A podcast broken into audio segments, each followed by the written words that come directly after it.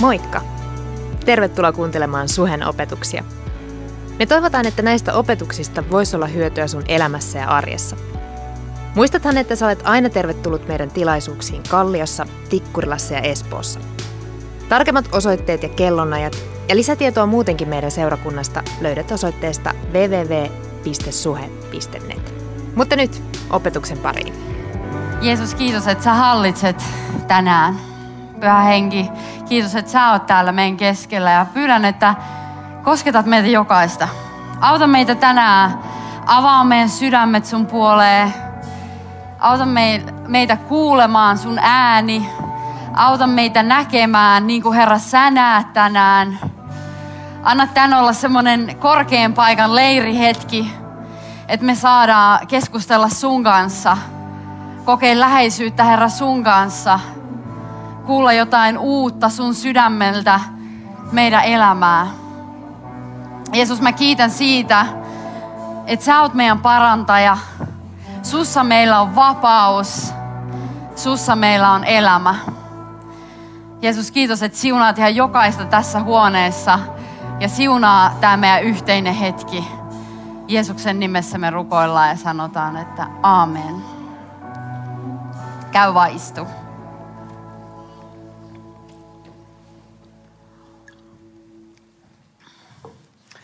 Jee, yeah. hei hyvää sunnuntaita myös mun puolesta. Mä oon Kirsi Rothfors, niin kuin Dani hienosti mut esitteli. Annetaanko Danillekin, kun tää on tullut tämmönen läpsypäivä, niin Musta on kiva ju, juhlia vaan toinen toisiamme. Ihan siitä, että ei ole itsestään selvää, että meillä on tällainen ihana seurakuntaperhe, jonka pariin me saadaan aina joka viikko tulla ja, ja, ja nähdä toisiamme ja keskustella ja jakaa elämää. Ja jotenkin ainakin joka kerta se, se sykähdyttää mun sydäntä, niin, niin mä toivon, että se on jotain myös, joka sykähdyttää sun sydäntä. Me oltiin GLS, mä en tiedä tunnet sä sitä, mutta se on semmoinen johtajuusseminaari, joka on toiminut jo vuosia ja vuosia ja vuosia. Niin siellä me oltiin varmaan joku 15-20 suhelaista nyt perjantai-lauantai, niin me ollaan tämmöisessä niin putkessa tänään, joten, joten tota, ainakin voi rukoilla tämmöisiä selkeitä ajatuksia mun päähän tänään, kun, kun on ollut tota, semmoisessa inputissa ja latauksessa kaksi viimeistä päivää. Mutta hei, tänään jatketaan Hurja remontti-sarjaa ja kyllä, tämä, tämän sarjan nimi on inspiroitunut just siitä, mistä sä ajattelitkin, eli tosi TV-sarjasta Extreme Makeover. Jos et ollut viime viikolla, niin kannattaa melkein käydä kuuntelemassa SoundCloudista, koska me niin kuin rakennetaan tätä tarinaa eteenpäin ja, ja tämä kertaus viime viikosta tulee olemaan nyt tosi lyhyt. Mutta, mutta tässä TV-sarjassahan tehdään aina silleen, että että siinä ähm, äh, puretaan vanha talo ja sitten rakennetaan uusi parempi talo siihen tilalle. Eikä ainoastaan se talo, vaan myös se koko piha-alue uusitaan. Ja kaikki tämä tehdään sen perheen hyväksi. Että se perhe, joka siinä talossa asuu, niin voisi voida entistä paremmin. Että sen perheen elinolosuhteet paranee. No näiden neljän viikon aikana, kun me kun me tota, käydään tätä hurjaa remonttia läpi, niin me sukelletaan vanhaan testamenttiin Esran ja Nehemian kirjoihin. Ja, ja siellä juutalaiset palaa 70 vuoden jälkeen pakkosiirtolaisuudesta Babyloniasta takaisin Jerusalemiin, takaisin sinne rakentamaan Herran temppelin. Mutta ei ainoastaan sitä temppeliä, vaan he rakentaa myös koko kaupunkia ympäröivät muurit, Jerusalemin muurit tämä Esra ja Nehemia, niin nämä on niin molemmat huikeita jumalanmiehiä, huikeita johtajia. Ja tänään päästään vähän näkeekin sitä, mitä hienoa Esrassa oli, mistä me voidaan kaikki oppia. Mutta, mutta silti näiden kirjojen pääfokus on koko siinä yhteisössä, Jumalan kansassa. Näissä kirjoista me nähdään, että, että tämä Esra Nehemia ikään kuin kuvaa siirtymäkautta jolloin, jolloin se yhteisön merkitys nousee yksilöjohtajuuden merkityksen yli. Ja, ja jotenkin se niin kuin, äh, ei ainoastaan se temppeli, se, kun pelkkä niin kuin temppeli ei ole se, mitä rakennetaan, vaan rakennetaan koko kaupunkia. Ei ainoastaan temppelistä tule pyhä Jumalan asumus, vaan se valuu sieltä koko kaupunkiin, koko Jerusalemiin, eteenpäin Jumalan kansasta. Niin kuin me tiedetään, mikä on myös jokaisen meidän kutsu seurakuntana. Ja, ja tota, mä uskon, että nämä neljä viikkoa on tärkeät meille seurakuntana. Ne ei ole tärkeät sen takia pelkästään, että me saadaan lukea näitä huikeita Jumalan, Jumalan niin kuin, kirjoittamia tai inspiroimia kirjoja Esra ja Nehemia, vaan sen takia, että mä uskon, että tämä viesti on ajankohtainen meille tänään. Me ollaan ikään kuin tällaisessa siirtymäkaudessa seurakuntana, jolloin mä uskon, että Jumala kutsuu meitä jokaista rakentumaan ja rakentamaan. Hän kutsuu meitä rakentumaan vahvoiksi Jumalan miehiksi ja naiseksi, vahvoiksi sille Kristuskalliolle, Jumalan sanalle, totuudelle. Ja sen lisäksi hän kutsuu meitä rakentamaan, olemaan tiivis, äh, vahva seurakunta, perhe, jossa jokainen saa olla oma itsensä, jossa on tilaa kaikille persoonallisuuksille, kaikenlaisille lahjoille. Seurakuntaperhe, joka, joka ruokkii luovuutta ja on myös syli tämän kaupungin heikoille, on syli, on vastaanottavainen tämän kaupungin, tämän maan syrjityille. Viime viikolla me käytiin läpi Esran kirjan luvut 1-6. Ja no se oli aika nopea. Puolessa tunnissa sä käyt läpi. No se oli ehkä 40 minuuttia. Se oli ehkä vähän pidempi saarna kuin yleensä, mutta ainakin Rane oli sitä mieltä, että vähän pitkäksi meni, mutta kyllä me kestettiin.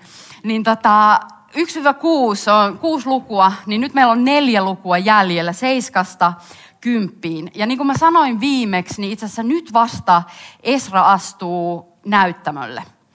Ja, ja kun me aloitetaan nyt tästä luvusta seitsemän, niin tässä kohtaa on kulunut 57 vuotta, kun se temppeli saatiin rakennettua.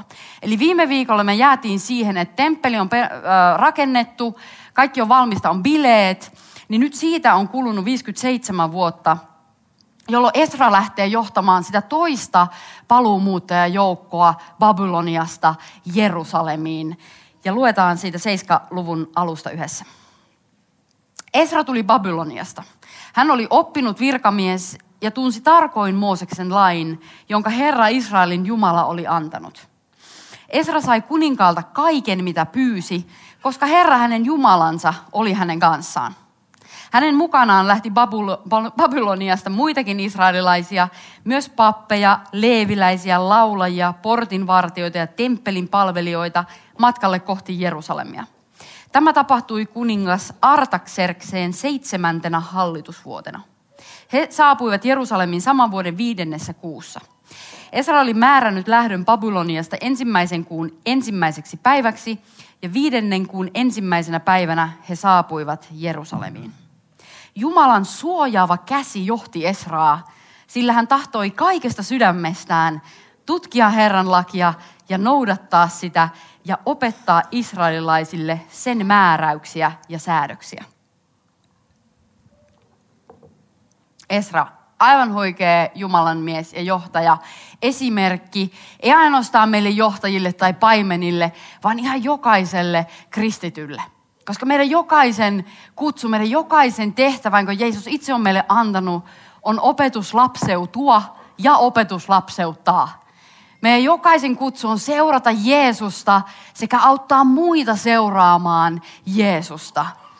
Ja tästä me voidaan oppia kyllä Esralta. Jakeessa kuusi hänestä sanotaan, että hän oli oppinut virkamies ja tunsi tarkoin Mooseksen lain, jonka Herra Israelin Jumala oli antanut. Eli nuoruudesta saakka Esra opiskeli, hän teki töitä tosi tunnollisesti ja ahkerasti, niin että eräänä päivänä hän sai valtakunnallista huomiota ja jopa kuningas Artaxerxes äh, oli se, että hei, kuka tämä tyyppi on? Ja, ja Esra oli pakosti hyvät välit Babylonian hallinnon kanssa, koska ne Mooseksen lain kirjat oli siellä kuninkaan aarekamiossa kätkössä. Joten se, että Esra tunsi Mooseksen lain, tarkoitti sitä, että hänen täytyy tuntea oikeat ihmiset oikeista paikoista. No sitten tämä jää yhdeksän sanoo, että Jumalan suojaava käsi johti Esraa, sillä hän tahtoi kaikesta sydämestään tutkia Herran lakia ja noudattaa sitä ja opettaa israelilaisille sen määräyksiä ja säädöksiä. Ensimmäinen ajatus liittyy tähän sillä. Jumalan suojaava käsi johti Esraa sillä. Siinä ei ole piste, että Jumalan siunaus oli Esra yllä piste Vaan tässä sanotaan, että Jumalan suojaava käsi johti Esraa, eli Jumalan siunaus oli Esran yllä. Hän suojeli ja varjeli ja johti häntä sillä. Hän tahtoi kaikesta sydämestään tutkia, noudattaa ja opettaa Jumalan sanaa. Ja se ajatus tässä on se, että meidän teoilla, meidän valinnoilla on seurauksia.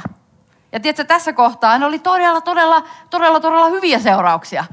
Tässä sanotaan, että Jumalan suojaava käsi johti Esraa. Miksi?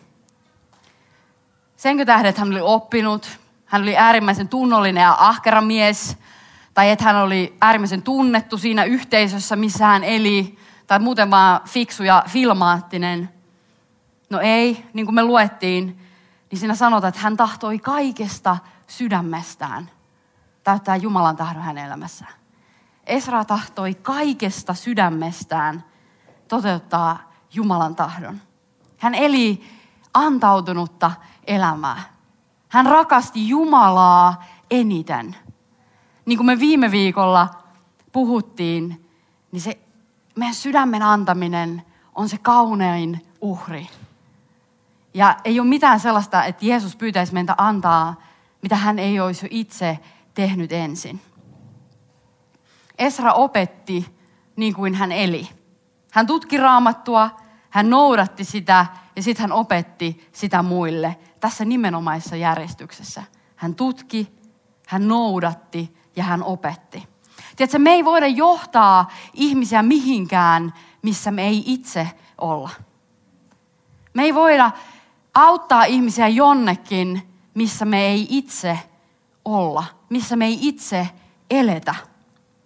Kuuluisa amerikkalainen evankelista D.L. Moody, joka eli 1800-luvulla, niin on sanonut tällä tavalla, että hänen aikansa suurin tragedia oli se, että hänen aikalaisensa yritti välittää sanoja ilman elettyä elämää. Jumalan sanan täytyy inkarnoitua meissä ensin. Sen täytyy tulla meissä eläväksi, sen täytyy tulla meissä todeksi, jotta meidän sanoilla on aitoa tarttumapintaa toisissa ihmisissä. Ilman sitä meidän sanoilta ikään kuin putoaa pohja. Apostoli Paavali sanotti tämän saman asian seuraavasti. Hän sanoi, että seuratkaa minun esimerkkiäni niin kuin minä seuraan Kristusta. Seuratkaa minua niin kuin mä seuraan Kristusta. Ihminen oppii imitoimalla, ihminen oppii seuraamalla esimerkkiä, matkimalla toisia. Se on tosi, tosi tota, voimallinen tapa oppia. Ja sen tähden Jeesuskin vietti aikaa opetuslasten kanssa. Hän eli päivittäistä elämää niiden opetuslasten kanssa. Ja se sama toimii edelleen tänä päivänä. Meitä on kutsuttu elämään seurakuntana ja ystävinä, velinä ja siskoina, elämää yhdessä, pienryhmänä, tiimeinä. Me voidaan elää ja oppia toisiltamme, kun me eletään elämää yhdessä. Niinpä nämä Paavalin sanat, että seuratkaa minua niin kuin mä seuraan Kristusta, on suuntaviiva ihan jokaiselle meille kristityille. Se on jotain, mitä, mitä kohti me saadaan kurottaa meidän elämässä. Seuraa mua niin kuin mä seuraan Kristusta. Mutta sitten samaan aikaan, mä en tiedä, onko sulla sama fiilis kuin mulla, että niistä sanoista tulee vähän semmoinen, että ne vie mut tosi nöyrälle paikalle. Se, että mä voin oikeasti sanoa, että hei seuraa mua niin kuin mä seuraan Kristusta, niin se vie mut automaattisesti polvilleen Jumalan eteen. Ja se vie mut tosi nöyrälle paikalle. Se vie mut tutkimaan mun omaa sydäntä, mun omaa juoksua, mun omaa elämää.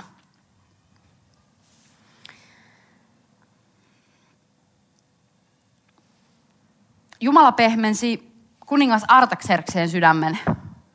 Ja, ja tämä kuningas luotti Esralle paljon valtaa ja kaiken, mitä hän tarvitsi sille palumatkalle sekä siihen jälleenrakennusprojektiin. Niin kuin me nähtiin viime viikolle, viikolla, niin jälleen tänä viikolla me nähdään, että jälleen ihme tapahtuu. Jumala, Jumala puhuu tälle ei-uskovalle kuninkaalle. Ja Esra sai kaiken, mitä hän tarvitsi, kaikki resurssit. Ja, ja kun he lähti tälle reissulle, niin Esra kuulutti paaston ja rukouksen. Aivan ensimmäisenä töinä hän kuulutti paaston ja rukouksen, jotta se matka, se neljän kuukauden matka, jonka he tekis Babyloniasta Jerusalemiin, niin olisi täysin turvattu. Ja niinhän siinä kävi. He kulki sen koko neljä kuukautta täysin suojassa vihollisilta, täysin suojassa kaikilta väijytyksiltä. He oli täysin varjeltuina. He pääsivät sitten neljän kuukauden jälkeen Jerusalemiin. No ensi töikseen tämä ryhmä, joka tuli Jerusalemiin, niin he lepäs kolme päivää. He otti huilia, mikä oli varmaan ihan fiksua, se on aika pitkä, pitkä tota aika tallustella. He huilas hetken, sitten he ää, kävi uhraamassa polttouhrit temppelissä. Mutta ei mennyt montaakaan päivää, kun kansan johtomiehet tuli sitten Esran luo. Ja heillä oli äärimmäisen huonoja uutisia. Luetaan luvusta yhdeksän.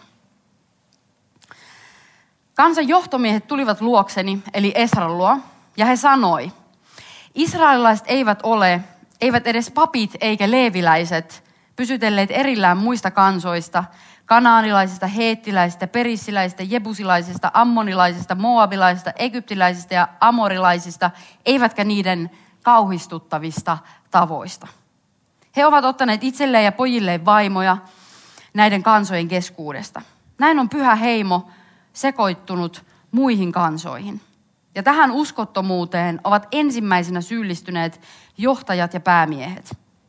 Tämän kuullessani minä, eli Esra, repäisin vaatteeni, raastoin hiuksiani ja partaani ja lyhistyin maahan kauhun lamaannuttamana.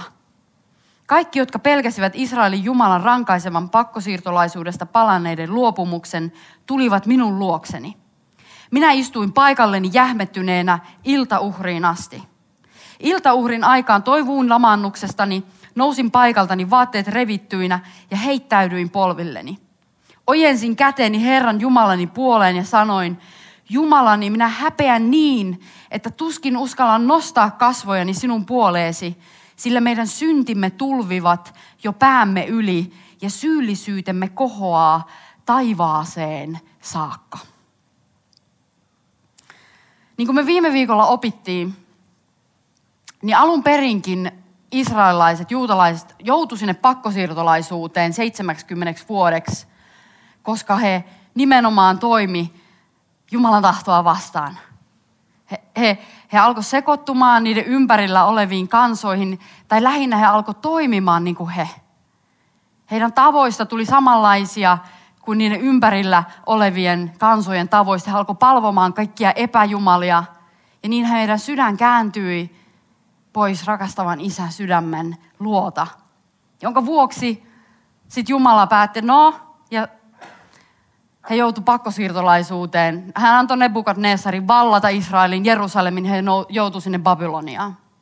No 70 vuoden jälkeen Jumala, koska me tiedetään millainen hän on, täynnä armoa, täynnä rakkautta, täynnä hyvyyttä omiaan kohtaan ja lapsiaan kohtaan, jokaista ihmistä kohtaan itse asiassa tässä maailmassa – niin hän armahti, hän osoitti armoa omaa kansansa, omia rakkaitaan kohtaan.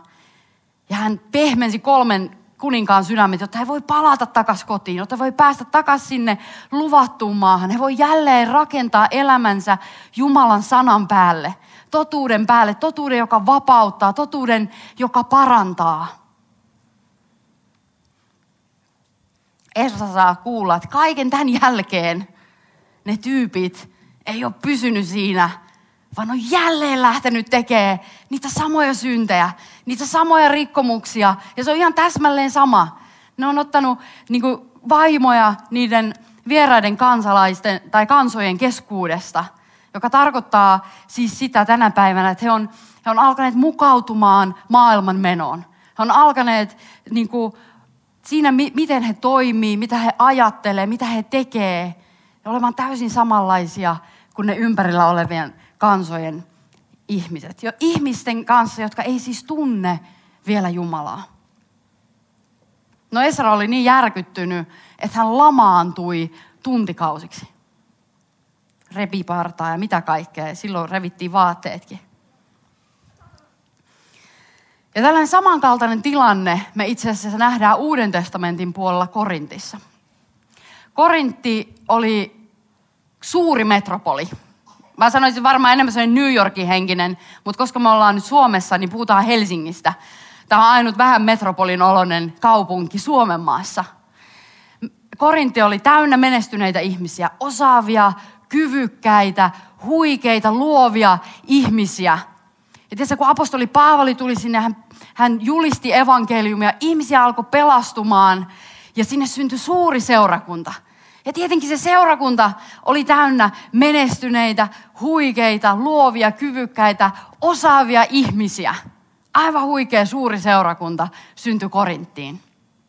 Mutta jossain kohtaa osa näistä pelastuneista alkoi taantua takaisin niihin tapoihin, missä he oli ennen olleet, ennen kuin he tunsi Jumalaa. Ja tähän tilanteeseen Paavali kirjoittaa seuraavasti. Ensimmäinen kirje korintolaisille luku 6. Ettekö tiedä, että vääryyden tekijät eivät saa omakseen Jumalan valtakuntaa? Älkää eksykö. Jumalan valtakunnan perillisiä eivät ole siveettömyyden harjoittajat, eivätkä epäjumalien palvojat, palvelijat, eivät avionrikkojat, eivät miesten kanssa makaavat miehet, eivät varkaat, eivätkä ahneet, eivät juomarit, pilkkaajat, eivätkä riistäjät.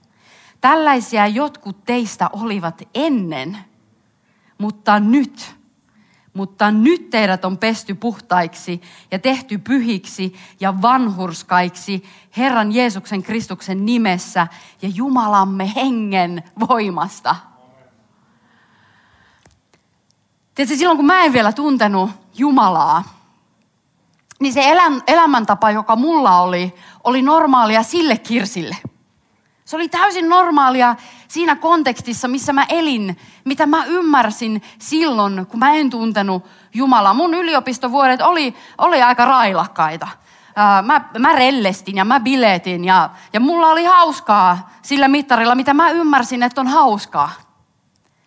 Mutta sitten kun mä kohtasin Jumalan, niin mun elämä muuttui. Ja mulle tuli uusi normaali – Jumalan lapsen normaali, taivan kansalaisen normaali. Joten tänään mulla on uusi normaali. Se ei ole se sama. Mulla ei ole enää normaalia toimia niin kuin se kirsi silloin toimi, vaan mulla on uudenlainen normaali, koska mä oon uusi luomus Kristuksessa. Eli oli vanha ja oli uusi. Ja, ja ne ne yliopistovuodet, niin kyllä mulla oli hauskaa. Oli todellakin oli hauskaa. Mutta se oli hauskaa, niin kuin tälle jälkikäteen, niin kuin me tiedetään, aina hirveän helppoa nähdä taaksepäin. Niin, niin mulla oli hauskaa, mutta se jätti mut tyhjäksi. Se jätti mut lopulta aina tyhjäksi ja se itse asiassa sai mut aina etsimään lisää hauskaa. Ja lisää hauskaa. Ja se aina meni tyhjemmäksi ja sitten oli lisää hauskaa ja sitten meni tyhjemmäksi. Johon Paavali sanookin, että kaikki on minulle luvallista, mutta kaikki ei ole hyödyksi. Kaikki on mulle ihan luvallista tänäänkin, mutta todellakaan kaikki ei ole mulle hyödyksi. Kaikki on mulle luvallista, mutta en saa minkään antaa hallita itseäni. Ruoka on vatsaa ja vatsa ruokaa varten, ja Jumala on tekevä molemmat tarpeettomiksi. Mutta ruumis ei ole siveettömyyttä, vaan Herraa varten, ja Herra on ruumiinkin valtias. Jumala on herättänyt kuolleista Herran ja on voimallaan herättävä meidätkin. Ettekö tiedä, että teidän ruumiinne ovat Kristuksen ruumiin jäseniä? Mua pysäytti tämä. Ryhtyisitkö siis tekemään Kristuksen jäsenistä porton jäseniä? En ikinä. Ettekö tiedä, että joka yhtyy porton on samaa ruumista hänen kanssaan? Onhan sanottu, nämä kaksi tulevat yhdeksi lihaksi, mutta joka liittyy Herraan, on samaa henkeä hänen kanssaan. Mieti, sä oot osa, sun ruumis on osa Kristuksen ruumista. Jos mietitään ihan käytännön tasolla nyt. Ei mietitä vain jossain ajatuksesta, joo mä oon jotenkin Kristuksen ruumiin jäsen. Se on joku tämmöinen ajatus. Vaan niin kuin Paavali kirjoittaa, että mun ruumis on osa Kristuksen ruumista. Mun ruumis on hänen jäsenensä. Pysykää erossa haureudesta. Kaikki muut synnit, joita ihminen tekee, kohdistuvat muualle kuin hänen ruumiiseensa, mutta siveetön teko osuu ihmisen omaan ruumiiseen. Ettekö tiedä, että teidän ruumiinne on pyhän hengen temppeli? Meidän ruumit on pyhän hengen, kaikki valtias, kaikki voipa, taivaan ja maan luo ja Jumala asuu henkensä kautta meissä. Sillä Jumala on ostanut meidät täydestä hinnasta. Tämän hengen Jumala on antanut asumaan meissä. Me ei omisteta itseämme, sillä Jumala on ostanut meidät täydestä hinnasta. Tuottakaa siis ruumiillanne Jumalalle kunniaa. Tuottakaa siis ruumiillanne Jumalalle kunniaa. Kun mä kohtasin Jeesuksen, niin mä kohtasin rakkauden ja hyvyyden, jollaista mä en ollut koskaan kokenut. Se muutti mun elämän siinä samassa. Mä en silloin ymmärtänyt, mutta tottahan mä koin pyhähengen läsnäolon siinä samassa hetkessä, kun mä pyysin, että, että hei, Jesus, reveal yourself to me. Se oli englanninkielinen hetki, niin siksi mä sanoin englanniksi.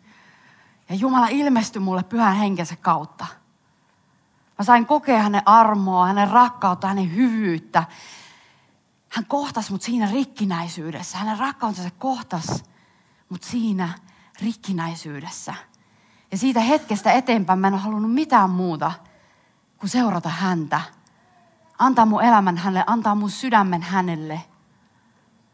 Ja tehdä sen, mitä hänen tahto on mun elämälle. Joskus me 2019 vuoden suomalaiset saattaa ajatella, että miten synnistä voi puhua näin suoraan. No voi. Mutta mä mietin, että eikö me olla just se jengi, että me ollaan silleen, että, että kerro please, miten mä voin elää vapaana. Ollaanko me se jengi, joka haluaa tietää, että miten mä voin elää vapaana Jumalan lapsen elämää. Täynnä pyhää henkeä, täynnä Jumalan voimaa, rakkautta ja tervettä harkintaa. Eikö me haluta olla ne tyypit, jotka elää sitä taivaan valtakuntaa todeksi tässä ajassa. Toteuttaa sen kutsun, jonka Jeesus Kristus itse on jokaiselle meille antanut. Hän on valinnut sinut ja hän on valinnut minut. Ihan jokaisen tuomaan taivaan valtakunnan hyvyyttä, rakkautta, mitä tämä maailma kaipaa. Niin tähän kaupunkiin tänään. Oletko messissä? Ei anneta vihollisen eikä valheiden estää meitä jos me tehdään tietoisesti syntiä, niin me avataan ovi viholliselle meidän elämään. Jos me tietoisesti jatketaan jonkun asian tekemistä, me ehkä me tiedetään, että tämä ei ole Jumalan tahto mun elämälle. Tämä ei ole Jumalan tahto. Tämä ei ole hyvä, tämä ei tuo hyvää mun elämään. Jos me tietoisesti jatketaan sen tekemistä, niin siinä käy niin, että me avataan ovi viholliselle meidän elämään. Ja me tiedetään, mitä hän on tullut tekemään. Ei mitään hyvää. Ja sen takia totuus vapautta. Niin, hän on tullut varastamaan, tappamaan ja tuhoamaan, niin kuin Rauno quottasi tuolta. Niin hän on tullut tekemään sitä, mutta mitä Jeesus on tullut tekemään? Antamaan meille elämän, yltäkylläisen elämän, vapaan elämän, Jumalan lapsen huolettoman elämän suhteessa isään. Totuus vapauttaa ja valhe sitoo. Ja sen tähden me on tosi tärkeää tuntea Jumalan sanaa, lukea raamattua, tuntea Jumalan sanaa ja olla täynnä pyhän henkeä, koska hänen, hänen voimassaan meillä on mahdollisuus myöskin vastustaa kiusauksia, vastustaa niitä ajatuksia, joita meidän mieleen tulee. Niin kuin Dani aloitti, niin jokainen meistä on syntinen. Eli tämä saarna on sulle ja mulle. Tämä puhe tänään on ihan jokaiselle meistä. Tämä ei ole vain sille sun vierustoverille tai naapurille tai työkaverille tai kuka ikinä tyyppi sulle saattaisi tulla mieleen. Vaan tämä, tiedätkö, tämä on meille jokaiselle. Se, se, joka meistä ajattelee, että ei ole syntiä tehnyt, niin on pahiten harhassa. Koska silloin se synti on ylpeys. Ja me ei nähdä meidän elämää jos me katsotaan Paavalia ja mitä enemmän hän tunsi Jumalaa, mitä pidemmälle hän meni omassa juoksussaan Jumalan kanssa, niin sitä enemmän hän sanoi, että hei, mä oon suurin syntisistä. Mä oon suurin syntisistä. Anna, anna Jumala niin, että mä tuun pieneksi ja sä tyyt suureksi. Että mua ei haittaa olla heikko, koska heikossa sä Jeesus olet vahva. Ei ole kyse mun voimasta, ei ole kyse mun suorituksesta ja mun jaksamisesta. On kyse Jeesuksesta. On kyse pyhähengen voimasta, hänen rakkaudesta ja hyvyydestään meitä kohtaan. Lapsiaan kohtaan, silmäteränsä kohtaan. Hänellä on niin hyvä suunnitelma meille, ettei anneta kenenkään varastaa sitä. Elätään vapaana, pyritään elämään vapoina. Me tiedetään, että se ei ole tämmöinen, asia. No Esra lamaantui, kun hän kuuli, mitä Israelin kansassa keskellä oli tapahtunut. Kaikki mitä, oli, kaikki, mitä Jumala oli tehnyt, huikeita juttuja. Ja sitten se tulee ja hän alkaa tekemään samoja asioita. Ja kun me katsotaan meidän omaa elämää, niin me nähdään tämä sama juttu. Että tämä ei ole mitään uutta meille. Jeesus kuoli, hän antoi henkensä, hän teki kaiken, hän maksoi kaiken ristillä meidän puolesta – jotta me voidaan elää vapaana, jotta me voidaan elää yhteydessä häneen, yhteydessä isään, yhteydessä elämään. Ja silti me aina horjahdetaan, silti me aina kaadutaan. Mutta eikö niin, me noustaan myös aina ylös? No Esra lamaantui hetkeksi, mutta pienen rohkaisun jälkeen hän otti härkää sarvista. Luetaan, mitä tapahtuu luussa 10. Kun Esra temppeli edessä polvillaan itkien rukoili ja tunnusti kansan synnit, hänen ympärilleen kokoontui suuri joukko israelilaisia, miehiä, naisia ja lapsia, ja kaikki itkivät ja valittivat. Silloin Sekan ja Jehielin poika Eelamin suvusta alkoi puhua. Hän sanoi Esralle, me olemme luopuneet Jumalastamme, kun olemme ottaneet itsellemme vaimoja muiden kansojen keskuudesta – Seuraava lause mun mielestä mahtava. Israelilla on silti vielä toivoa. Ei, tämä on meidän Jumala. Se puhuu aina sen toivon sinne. Tämä on meidän Jumala. Israelilla, Suhella, Kirsillä, Danilla, Mikolla on vielä toivoa. Meillä on vielä toivoa. Meidän on nyt juhlallisesti luvattava Jumalamme edessä, että lähetämme pois kaikki nämä naiset ja heidän synnyttämänsä lapset, että me käännetään pois niistä jutuista, mitä meidän elämässä on. Että me heitetään pois, että me ei konkreettisesti toteuteta tätä sanaa, vaan ne jutut, mitä meidän elämässä on. Niin se on se juttu, mitä me tehdään. Tämä on vertauskuvallinen asia, ei kirjaimellinen, koska me ollaan vanhassa testamentissa. Mutta ne, niin ne naiset, ne jutut, mihin me ollaan ehkä riippuvaisia, mitkä pyrkii hallitsemaan meitä, mitä on ne meidän kiusaukset – ja niillä on aina seurauksia, niin kuin tässäkin nämä lapset, niin kaikki vaan pois meidän elämästä. Tämä on Herran neuvo ja myös kaikkien niiden, jotka pitävät Jumalamme käskyt kunniassa. Meidän on tehtävä niin kuin laki vaatii. Nouse, sillä tämä asia kuuluu sinulle. Me tuemme sinua, ole rohkea ja ryhdy toimeen, tyypit sanoi Esralle. Muutama jaa eteenpäin.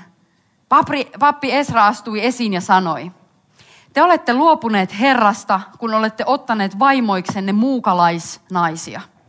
Näin olette lisänneet Israelin syyllisyyttä. Tunnustakaa nyt syntinne Herralle, isienne Jumalalle ja toimikaa hänen tahtonsa mukaan. Erottautukaa muista kansoista ja niiden naisista. Kansanjoukko vastasi yhteen ääneen. Meidän on tehtävä niin kuin sanot. Nämä on ihan mahtavia. Muistuttaa, minkälaisia meidän pitäisi olla enemmän. Eikö niin? Lapsen kaltaisia. Mutta tämä Esran rohkea toiminta johti julkiseen kansalliseen syntien tunnustamiseen, julkiseen kansalliseen parannuksen tekoon. Ja tiedätkö, mitä siitä seurasi? Siitä seurasi vanhan testamentin ehkä suurin herätys. Uskon puhdistus ja herätys. Herätys on sitä, kun Jumalan omat, eli kristityt, herää etsimään häntä. Herätys ei ole sitä, että ihmiset tuolta, jotka ei tunne vielä Jumalaa, alkaa yhtä äkkiä vaan tulemaan uskoon. Se on äärimmäisen hienoa ja sitä toivotaan ja rukoillaan. Mutta sitä herätys ei tarkoita, vaan herätys on sitä, kun me, jotka jo tunnetaan Jumala, aletaan janoamaan häntä enemmän. Jeesus sanoi, että autuaita ne, joilla on vanhurskauden nälkä ja jano, heidät ravitaan. Autuaita, ikionnellisia, siunattuja on ne, joilla on vanhurskauden nälkä ja jano, sillä heidät ravitaan. Tiedätkö, meidät on kutsuttu muuttamaan maailmaa, ei mukautumaan maailmaan. Meidät on kutsuttu olemaan positiivinen vaikutus meidän ympäristössä, eikä ottamaan vaikutuksia meidän ympäristössä. Meidät on kutsuttu sillä vapaudella, jonka Jumala meille antaa, vapauttamaan ihmisiä meidän ympärillä. Sillä rakkaudella, joka Pyhä Henki meille antaa, rakastamaan ihmisiä meidän ympärillä. Hän on lähettänyt sinut ja minut hyvyyden ja rakkauden lähettiläiksi tähän maahan ja tähän kaupunkiin, siihen arkiympäristöön, mikä kullakin meistä on. Hei, noustaan ylös ja mä unohin kutsua teidät.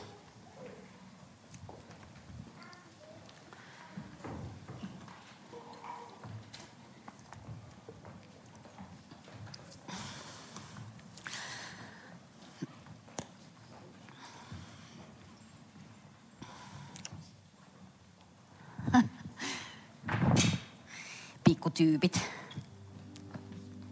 Hei, rukoillaan. Me ollaan tässä kaikki valtian Jumalan edessä, meidän rakastavan isän edessä. Ja ennen kuin me mennään yhtään eteenpäin, niin haluan muistuttaa, että armo riittää. Haluan muistuttaa siitä, että Jeesus kuoli meidän kaikkien syntien puolesta ja tähden ristillä 2000 vuotta sitten. Hän, isä osoitti äärimmäistä, muuttumatonta, loppumatonta rakkauttaan meitä kohtaan, jokaista maailman ihmistä kohtaan, kun hän antoi ainoan poikansa kuolla meidän puolestamme. Jotta me voidaan tänään löytää elämä hänessä, jotta me voidaan tänään antaa meidän elämä niin kuin hän antoi elämänsä ja löytää elämä hänessä, yltäkylläinen elämä, Jumalan lapsen elämä, jota määrittelee taivaan todellisuus eikä maailman todellisuus. Myös siinä suhteessa, mikä on mahdollista.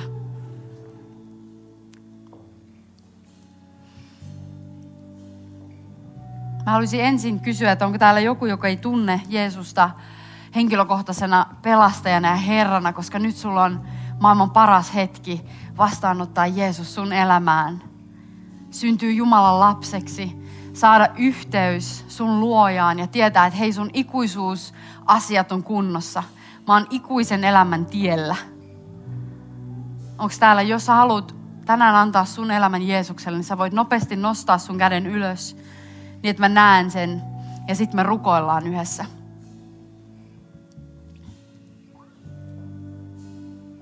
Onko ketään?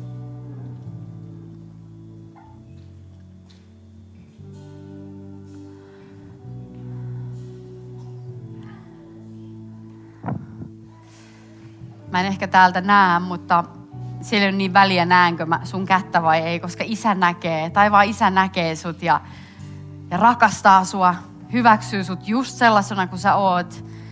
Ja siinä hetkessä, kun sä pyydät hänet Jeesuksen sun elämään, niin tiedä, että sun kaikki synnit on anteeksi annettu. Menneet, nykyiset ja tulevat, ja sä saat alkaa kävelee sun suhteessa hänen kanssaan. Sä saat alkaa seuraamaan Jeesusta askel askeleelta, jossa me halutaan olla sun kanssa rinnalla kulkijoina.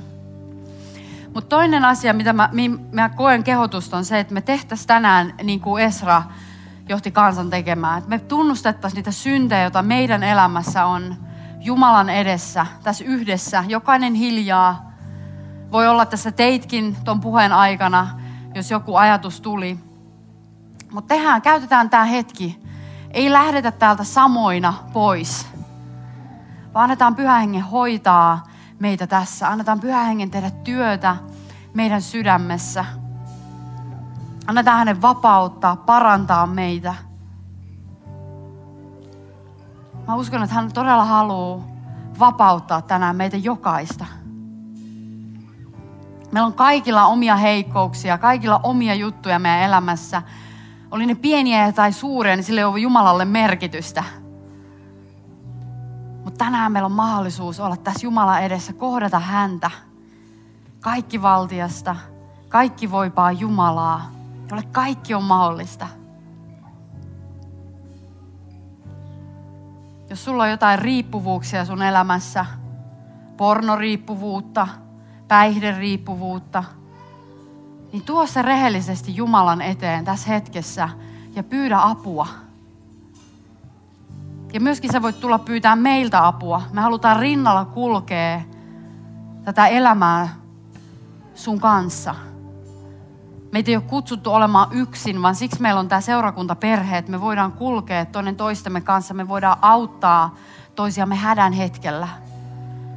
Että se Jumalan rakkaus voi konkretisoitua sun elämässä ihmisten muodossa. Ja se apu. Tai jos, sä, jos sulla on katkeruutta, anteeksi antamattomuutta, ylpeyttä. Ehkä sä oot ollut jästipää, niin kuin mä oon aina välillä.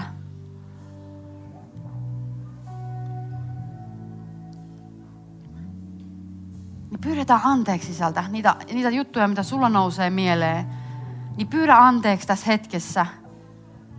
Ja tiedä, että kun sä pyydät anteeksi, niin sä saat ne anteeksi. Jumalan armo puhdistaa ja pyhittää meitä tässä hetkessä.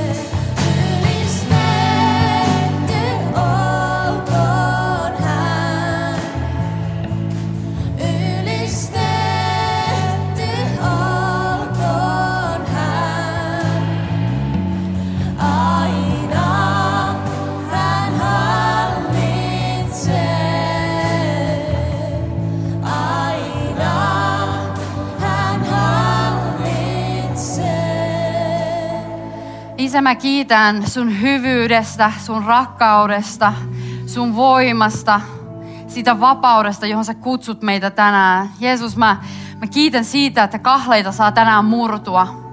Mä kiitän siitä, että sun voima on suurempi kuin mikään muu voima. Ja sä hallitset yli meidän olosuhteiden. Jeesus, mä kiitän siitä, että sä puhut meille sanoja, jotka rohkaisee. Sä näet jokaisen meidän sydämet. Ja mä kiitän, että joka, kaikki synnit on anteeksi annettu. Mä haluan niin kuin, tehdä synnin päästön meille kaikille tässä, kun me on oltu avoimena Jumalan edessä. Niin tiedä, että sun synnit on Jeesuksen nimessä ja Jeesuksen ristintyön tähden anteeksi annettu. Sä voit vaan päästää irti. Jeesus, kiitos siitä, että sun armo riittää ja sun armo muuttaa meitä. Tule pyhä henki ja täytä meitä sun rakkaudella, sun hyvyydellä tässä hetkessä, sun ilolla. Jeesus, me saadaan kokea jotain uutta tänään. Sä oot uuden luoja, uusien alkujen Jumala. Sä puhut meille rohkaisua ja toivoa tänään. Niin kuin se henkilö, joka rohkasi Esraa, niin hän sanoi, että hei, Israelilla on edelleen toivoa niin katsotaan tänään Jeesukseen. Käännetään meidän katse tänään ylöspäin ja katsotaan häneen, joka voi. Jäfä, jäfä, jäfä, jäfä. Tule pyhä henki. Tule pyhä henki, Herra. Tule pyhä henki. Me janotaan sua lisää. Me janotaan enemmän sun tuntemista, Herra. Enemmän sua ja vähemmän meitä. Enemmän sua ja vähemmän meitä, Herra. Kiitos siitä, että heikossa sinä olet vahva. Kiitos siitä, että tässä joukossa tulee olemaan monia ihmisiä, jotka näkee sen, että heikossa sinä olet vahva. Niissä kohdissa, joissa me koetaan heikkoutta ja epäonnistumista, niin mä kiitän Jeesus siitä, että sä tuut ilmestyä. Mä pyydän Jeesus sitä, että sä tuut pyhän hengen kautta ilmestymään ja täyttämään meitä ihan uudella tavalla. Uuteen voimaan, uuteen iloon, uuteen puhtauteen ja pyhyyteen, Herra. Jeesus, kiitos. Kiitos elämästä. Kiitos tästä hetkestä. Kiitos jokaisesta tässä huoneessa. Kiitos, että sun veren suoja on meidän yllä. Ja sä varjelet ja suojelet meitä tänään. Ylistetään yhdessä.